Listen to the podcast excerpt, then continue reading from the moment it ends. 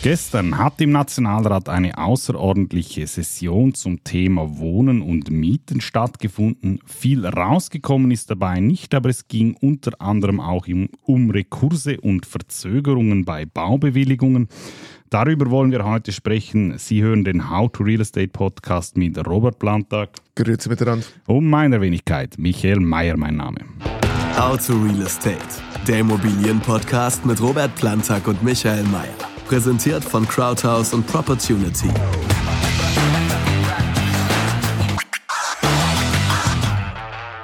Bevor wir loslegen, wie immer die kurze Bitte, abonnieren Sie unsere Kanäle. Wir freuen uns über positive Bewertungen und vor allem machen Sie mit, stellen Sie uns Ihre Fragen, alle Möglichkeiten, um mit uns in Kontakt zu treten, finden Sie in den Shownotes. Und apropos Fragen, wir beginnen natürlich wir beginnen natürlich auch heute mit.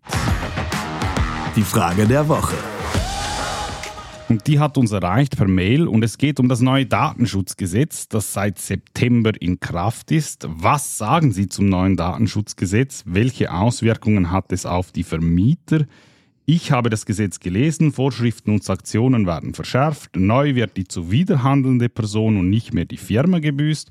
Es ist widerlich, dass Rohner und Co. Boni garnieren, während sie die CS ruinieren, aber der kleine Angestellte persönlich gebüßt werden kann, wenn er einen Fehler bei der Datenverarbeitung gemacht hat. Ich würde als Angestellter nur noch Daten verarbeiten, wenn mir die Firma zugesichert hat, dass sie allfällige Bußen bezahlt. Wir sind jetzt beide keine Datenschutzexperten, aber ich, äh, da ich den Bereich Marketing und äh, Kommunikation verantworte, ähm, doch einigermaßen im Thema verortet. Ähm, darum kann ich vielleicht einfach ganz zu Beginn meine Meinung dazu sagen. Also grundsätzlich, das Thema ist schon wichtig, weil es schon Dinge gibt, die halt beunruhigend sind. Man denke an die ganze Geschichte mit Cambridge Analytica, man denke die ganze Macht, die diesbezüglich bei den Tech-Giganten liegt, Google, Facebook, ähm, Apple, wo es einfach ums Geschäft geht und äh, deren Mitspracherecht oder zumindest deren Marktpower da ist halt einfach schon enorm. Und man denke insbesondere auch an Entwicklungen in, des, in den USA, wo zum Beispiel mit Gesundheitsdaten wirklich ganz dubiose Dinge möglich sind. Ähm, da vielleicht zu empfehlen, die Netflix-Doku Cambridge Analytica. Und wenn man sich das halt reinzieht, da wird einem schon unwohl. Da bin ich ganz ehrlich. Ähm, wenn man sich jetzt anschaut, was die Schweiz gemacht hat, ähm, da finde ich eigentlich die Lösung gar nicht so schlecht. Ähm, wenn man sich überlegt, wieso das eigentlich in der Schweiz passiert ist. Die Schweiz kam hauptsächlich, hauptsächlich dadurch in Zugzwang, die eigene Gesetzgebung der DSGVO im europäischen Raum anzupassen. Und ich finde, die Lösung, die in der Schweiz präsentiert wurde, deutlich besser als die DSGVO. Einfach weil sie doch ein Stück einfacher und auch ein Stück liberaler ist. Ganz generell muss man sich aber halt schon die Frage stellen, wie viele Probleme werden damit eigentlich für den Bürger tatsächlich gelöst. In erster Linie hat man einfach unglaublich viel Bürokratie geschaffen. Aber ganz ehrlich, es ist jetzt halt für alle Seiten kompliziert. Das ist so, das ist auch in der Schweiz, das ist eines, was ich bemängle. Äh, A, gibt viele Graubereiche, die nicht genau definiert sind und es ist eigentlich unmöglich, ohne spezifischen Datenschutzbeauftragten in einem Unternehmen seinen Mitarbeitern vermitteln zu können, was denn eigentlich möglich ist oder was nicht betreffend der Geschichte, dass jetzt die Mitarbeiter in die Verantwortung gezogen werden. Es ist so. Ähm, auf der anderen Seite darf man da sich auch nicht zu sehr verunsichern lassen. Äh, die teils drakonischen Strafen. Ich glaube, man darf jetzt nicht einfach davon ausgehen, dass da tausende Mitarbeiter Gefahr laufen, heftige Strafen zu kassieren, nur weil ihnen bei der Datenverarbeitung ein kleiner Fehler unterlaufen ist. Ich denke, spielt da schon eine zentrale Rolle, was genau denn der Schaden ist, der entsteht und vor allem auch mit welcher Motivation und mit welchem Kalkül da gehandelt wird.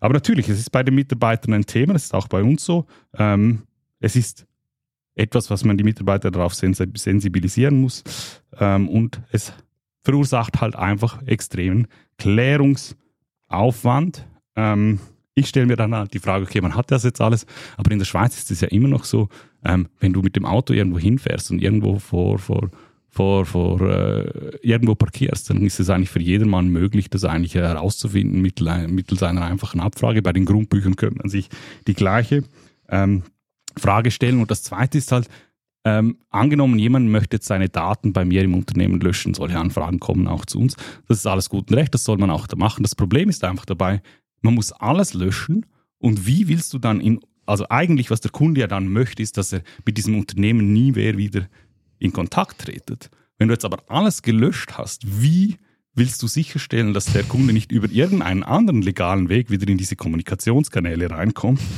Gute ähm, Frage, ja. Ähm, und dann äh, der letzte Punkt, und den finde ich wirklich bedenklich, man hat halt den Querulantentum damit eigentlich Tür und Angel geöffnet. Das ist etwas, was man aus Deutschland kennt. Da gibt es jetzt wirklich Personen, die sich einfach äh, sämtliche Webseiten, alles äh, durchsuchen und dann irgendwie äh, Dinge finden, die halt ähm, gewisse dieser Anforderungen einfach nicht erfordert werden. Und das führt dann halt einfach zu unglaublich vielen Aufwänden für Banalitäten, wo es eigentlich überhaupt keine Rolle spielt. Meine Lösung wäre eher bei den Devices zu suchen. Also grundsätzlich wenn Sie ein Handy benutzen und Ihnen die Sache wichtig ist, dann haben Sie meines Erachtens nach wie vor ein Problem. Und da stelle ich mir die Frage, wieso kann man bei den Devices nicht so ansetzen, dass man da halt wirklich einfache Möglichkeit hat, quasi zu sagen, hey, ich möchte, dass dieses Device meine Daten äh, unter welchen Bedingungen überhaupt teilt. Ja, also ich glaube, Apple geht da, fährt ja ein bisschen in, in, in, in diese Richtung mit der Strategie. Sie sind ja da sehr stark im Schutz, Schutz der Daten unterwegs, auch äh, so ein bisschen wahrscheinlich auch bewusst, um, um da ihren großen Konkurrenten bei Alphabet, Schrägstrich Google, äh, auf ein Bein zu stellen ja. und, und, und natürlich auch den Facebooks dieser Welt oder Metas, sorry, mittlerweile. Ja, also es, also für mich, was soll ich dir sagen? Ähm, vielleicht ist es altersbedingt oder, oder generationenbedingt, was auch immer. Ich würde jetzt nie bei einem Unternehmen anrufen und sagen, löschen Sie alle meine Daten. Also eben, so what? Ähm, es gibt Daten, die sind für mich schützenswert. Gesundheitsdaten, die, die drüber hinausgehen, was ich eh schon da mit Apple teile in der Health App, oder die auch schon ziemlich viel hat. Aber da, also, also sehr private Sachen, ähm, oder zum Beispiel Social Media ist ja auch so ein Ding. Es gibt Leute, die teilen jeden Moment ihres Lebens irgendwo auf Social Media und ich gehöre zum Beispiel gar nicht dazu. Ich habe da eigentlich null, null Exposure, äh, kein Content, den ich teile. Das ist auch etwas, wo ich sage, da habe ich einfach das Bedürfnis nicht dazu. Ich möchte nicht mit der Welt äh, äh, mein Leben teilen. Aber wenn jetzt irgendwie ein Unternehmen von mir, äh, mit, bei welchem ich irgendwann mal Dienstleistungen bezogen habe, jetzt halt, keine Ahnung was, meine Telefonnummer und, und äh, meine, meine Bestellhistorie noch hat, ja mein Gott, dann haben sie das halt. Ähm, vielleicht muss man sich ein bisschen mit dem Gedanken anfreunden, anfreunden dass ja bald sämtliche Daten eigentlich transparent sein werden.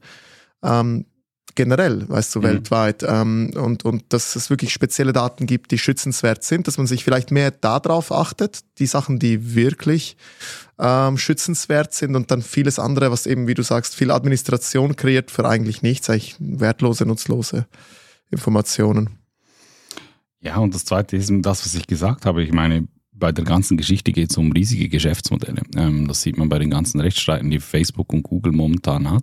Ähm, da wirklich die Doku Cambridge Analytica, ähm, da fand ich besonders beachtet, äh, es gibt ja, du hast das sicher auch schon gerecht, dass sie denk, denken, boah, die hören mein Telefon ab, weil ich habe gerade ähm, ja, ja, darüber gesprochen. Paar Mal, paar Mal ähm, was Leute unterschätzen, ist eigentlich, wie in wie krassen Mustern Menschen eigentlich wirklich agieren und wie wenig Datenpunkte ähm, solche sind, Firmen brauchen, um da wirklich sehr verlässliche Muster pro, pro, äh, pro, projizieren zu können.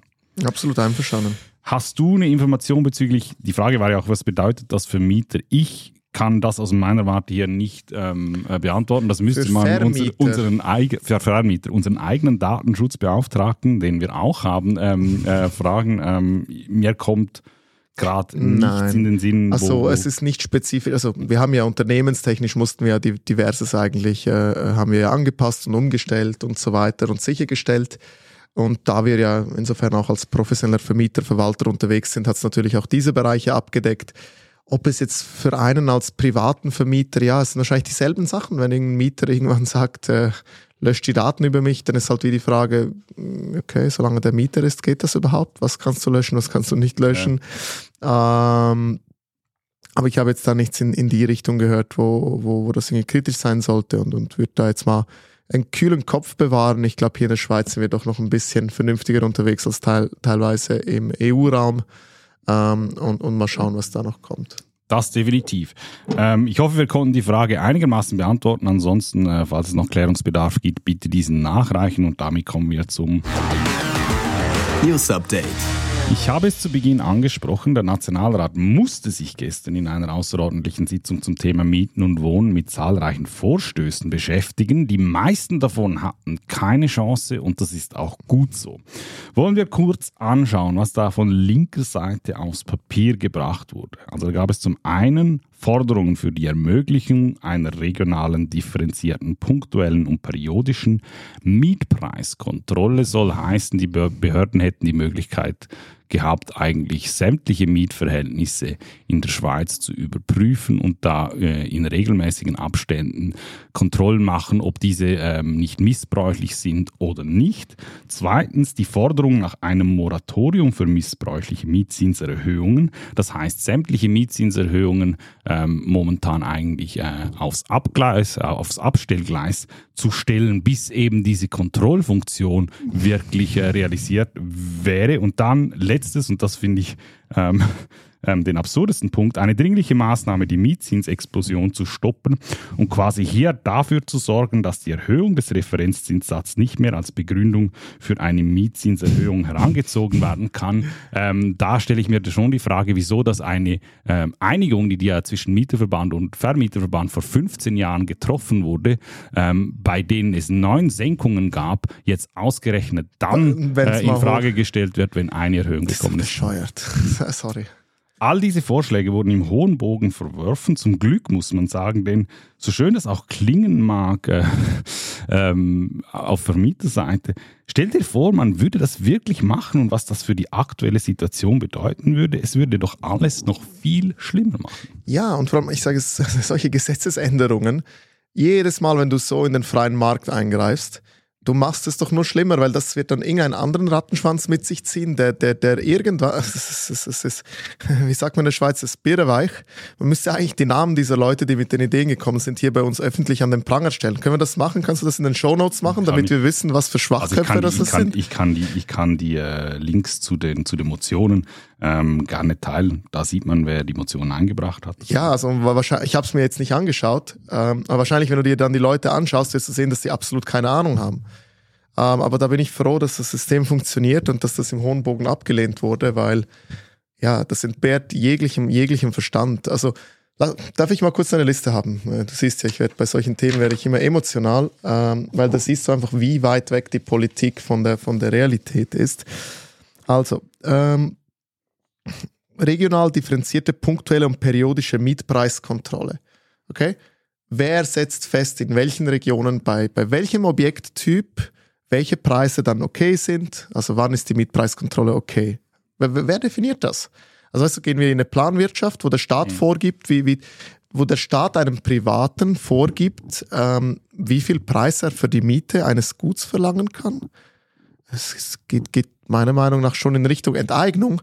Und was ist mit Angebot und Nachfrage? Weißt du, was, was bedeutet das generell für die Attraktivität von Immobilieninvestitionen. Wieso soll dann Leute noch in Immobilien investieren?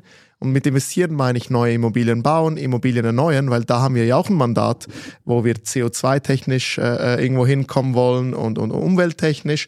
Und ich meine, wenn du dann plötzlich ein Cap hast bei, deinem, bei, bei deinen Returns, dann suchst du dir halt ein anderes Asset. Sind halt, sind halt äh, politische Mittel, die zum Beispiel in Deutschland äh, eingeführt ja, wurden. Ja, und was hat's gebracht? Ja, genau. Schau dir Deutschland an, es ist ein Drittweltland. Das ist ja unglaublich. Also ähm, missbräuchliche Mietzinserhöhungen, auch da. Ich meine, guck die Basel an, guck die Genf an. Was hat's gebracht? Gar nichts. Was bringt's? Gar nichts. Ähm, und jetzt kommt der Beste. Äh, die Mietzinsexplosion zu stoppen. Das ist eben die Erhöhung, das haben wir diskutiert. Also wenn es runtergeht, ist es okay, wenn es hochgeht, ist es nicht okay. Ein Mittel, was eigentlich genau zu diesem Ausgleich gemacht wurde. Ey, sorry. Also weißt du, wo, wo kommen wir dahin? Und, und was, was ist der, die Begründung dahinter? Und da sind wir wieder im Thema von den letzten ein, zwei Podcasts, wo ich dir sage, vieles davon ist der Neid gegen Leute, die einfach Kapital haben. Es geht gar nicht um was anderes. Und weißt du, ich habe mir, ich, äh, ich habe dir da eine Doku geteilt, äh, mhm. äh, die wir uns angeschaut haben. Und ähm, in ganz Europa sind ja übrigens sind die Mietpreise am explodieren. Ich glaube, das haben wir auch letztes Mal thematisiert. Ja. Ähm, und ich meine, einer der Gründe ist, wir haben es ja letztes Mal gehabt, anscheinend, dass sich ja viel während der Pandemie angestaut hat. Also was hast du da wieder? Du hast da wieder einen staatlichen Eingriff gehabt, wieder in den freien Markt, der wieder Dinge verschoben hat und Blasen kreiert hat und, und dann hast du wieder irgendwelche Übernachfragen. Also jedes Mal, wo man in diesen freien Markt ein, eingreift, passiert sowas. Ähm, ich meine, kommen wir zurück. Was ist mit dem Thema, das wir hatten von wegen... Ähm, Einsprachen, Rekurs Kommen wir später noch. Dafür. Also. Oder wir können jetzt die Brücke schauen. Also ja, weil, weil, weil das interessiert mich schon noch. Ich ja, meine, da haben wir ja eine, eine passable sicher, Lösung. Da kommen wir, dass ich das noch schnell abschließen darf. Ähm, wieso kommt diese Sitzung übrigens genau jetzt? Also die wurde vor zwei, vor zwei Wochen von, von, von den Grünen gefordert. Das war alles eine riesige Show. Meine ja, Damen und Herren, wir haben einen Monat, ja. in einem Monat haben wir Wahlen. Ähm, die wussten, dass die ja, Vorschläge keine Chance haben. Das war eine riesige Bühne, um sich quasi hier hinzustellen, zu sagen, wir haben gekämpft wie die Löwen.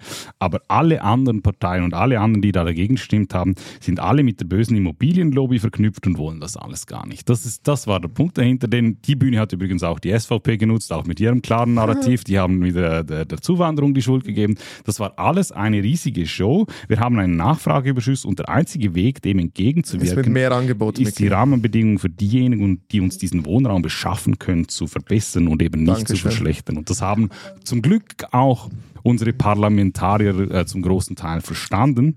Es gab eine Motion, damit schlagen wir die Brücke, übrigens in der gestrigen Sitzung, die durchgekommen ist, und zwar fast ohne Gegenstimme, und die setzt bei einem anderen Thema an. Es geht keine Gratisverzögerungen von rechtskonformen Bau- und Planungsprojekten. Und damit kommen wir zum heutigen Thema der Woche. Weil hier wird es wirklich interessant.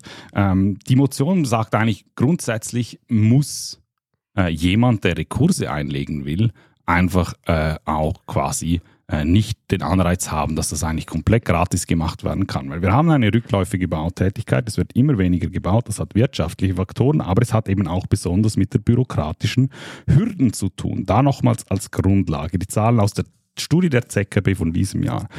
Schweizweit hat die Bewilligungsdauer seit 2010 äh, um 67 Prozent. Zugenommen, dauert jetzt 140 Tage im Durchschnitt, im Kanton Zürich 170 Tage, in der Stadt Zürich 330 Tage, in der, im Kanton Genf 500 Tage, in der ganzen Schweiz, ganzen Schweiz ein ähnliches Bild. Das ist mal der erste Punkt. Und selbst wenn die Baubewilligungen erteilt wurden, dann ist das noch nicht das Ende.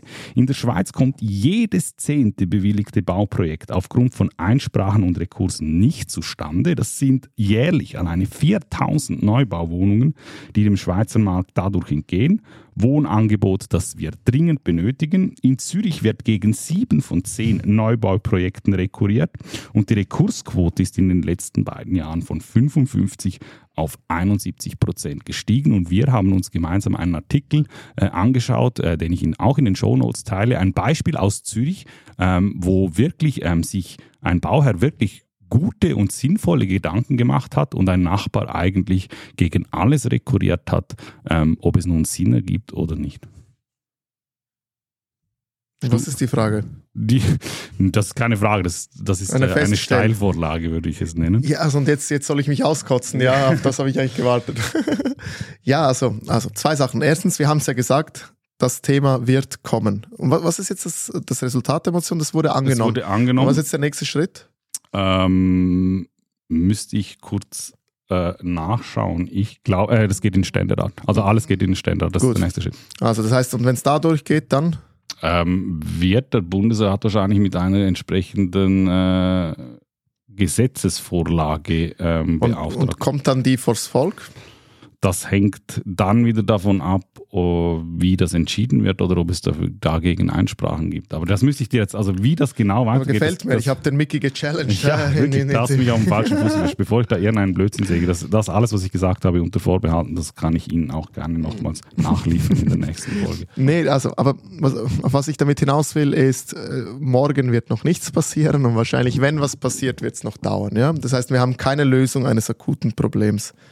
Und da sind wir. Genau das ist es, weißt du, ab und zu, wenn ich mir, wenn ich mir solche Dinge anschaue, frage ich mich, interessiert es überhaupt irgendjemand in der Politik, die Probleme wirklich lösen zu wollen?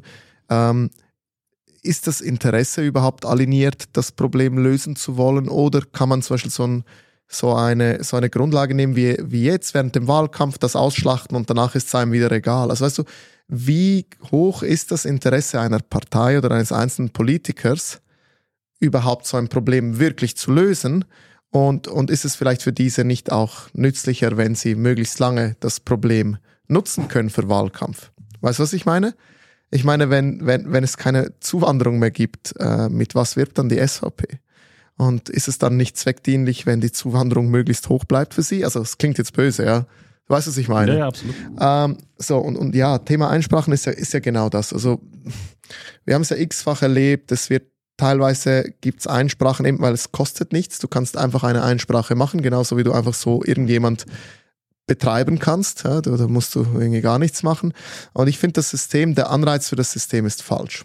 Äh, ich meine, einerseits soll es ein System sein, ein demokratisches System, wo du dein Eigentum schützen kannst, wenn theoretisch ein Event in der Nähe stattfindet, namentlich Neubau oder generell Bautätigkeit, was einen positiven, negativen, neutralen Impact auf dein Asset hat, dann sollst du da quasi rekurrieren können, Einsprache erheben und, und halt deine Interessen vertreten. Absolut toll.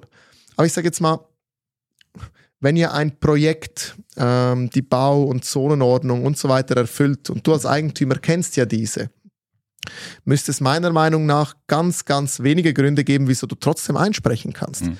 Das müsste nur sein, wenn, wenn du zum Beispiel was bei dem Projekt entdeckst, was doch gesetzeswidrig ist, was irgendwie vielleicht sonst niemand gesehen hat. Da kannst du sagen, hey, übrigens, habt ihr nicht gesehen, der ist 50 Zentimeter zu hoch.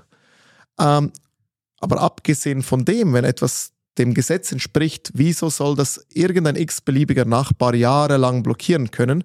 Das ist mal das Erste. Das heißt, da mal zu ändern. Nummer zwei, Kosten einführen. Das heißt, dass da sicher ein Betrag zuerst muss sichergestellt werden von der Person, die die äh, äh, Rekursanspruch erhebt. Und Nummer drei, der ganze bürokratische Weg zum Entscheid, das muss verkürzt werden. Es kann nicht sein, bis es durch alle Instanzen durchgeht, dass das einfach Jahre dauert. Das heißt, ähm, man muss das ja gar nicht abschaffen. Man muss einfach den Weg, bis es zu einem Entscheid kommt und was man dann damit machen kann, stark verkürzen und, und das würde massiv helfen, mehr Angebot zu schaffen und, und da Druck, Druck wegzunehmen auf dem Wohnungsmarkt.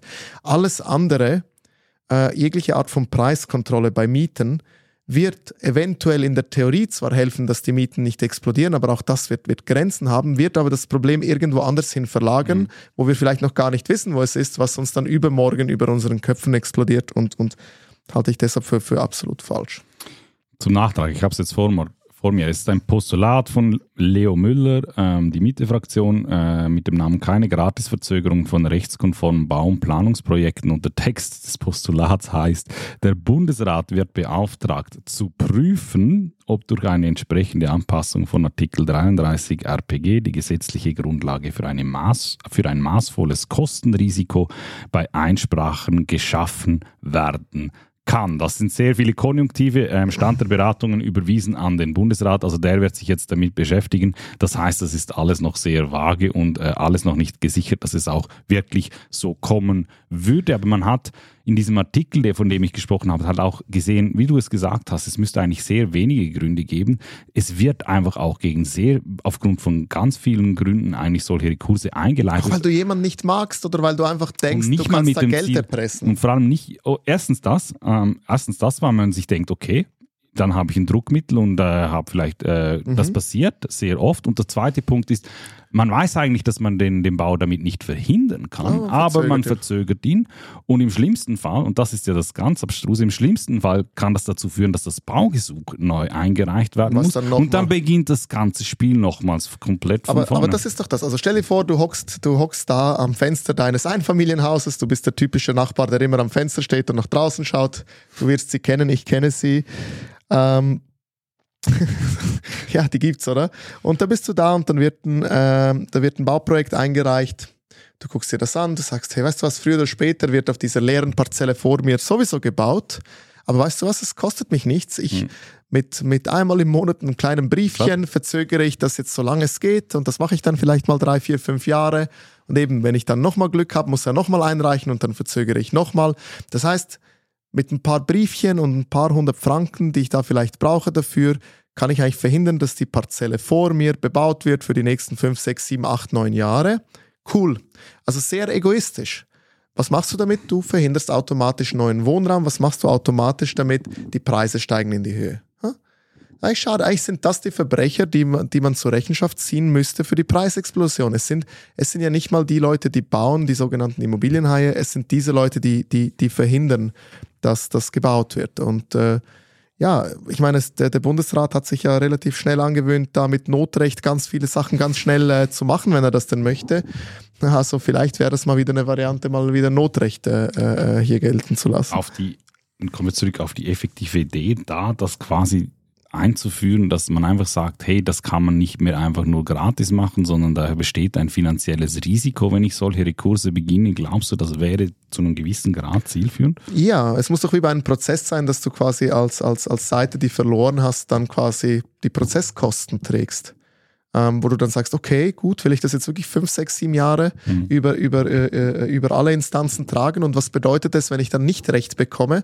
Weil das soll es ja sein. Ja? Auf der einen Seite auch nur schon, wenn du, wenn du in Richtung Erpressung gehst und sagst, okay, komm, ich mache mal Einsprache, weil ich schaue mal, was ich da rausholen kann an Abfindung und Entschädigung muss ja ein Risiko damit verknüpft sein. Du, du willst ja quasi, du willst ja ein Reward, also muss das ja auch mit einem Risiko behaftet sein.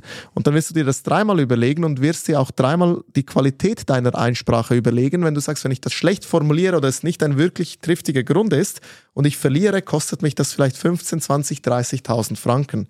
Und ich meine, sonst im Rechtssystem funktioniert es ja, sonst wird ja jeder jeden ständig anklagen.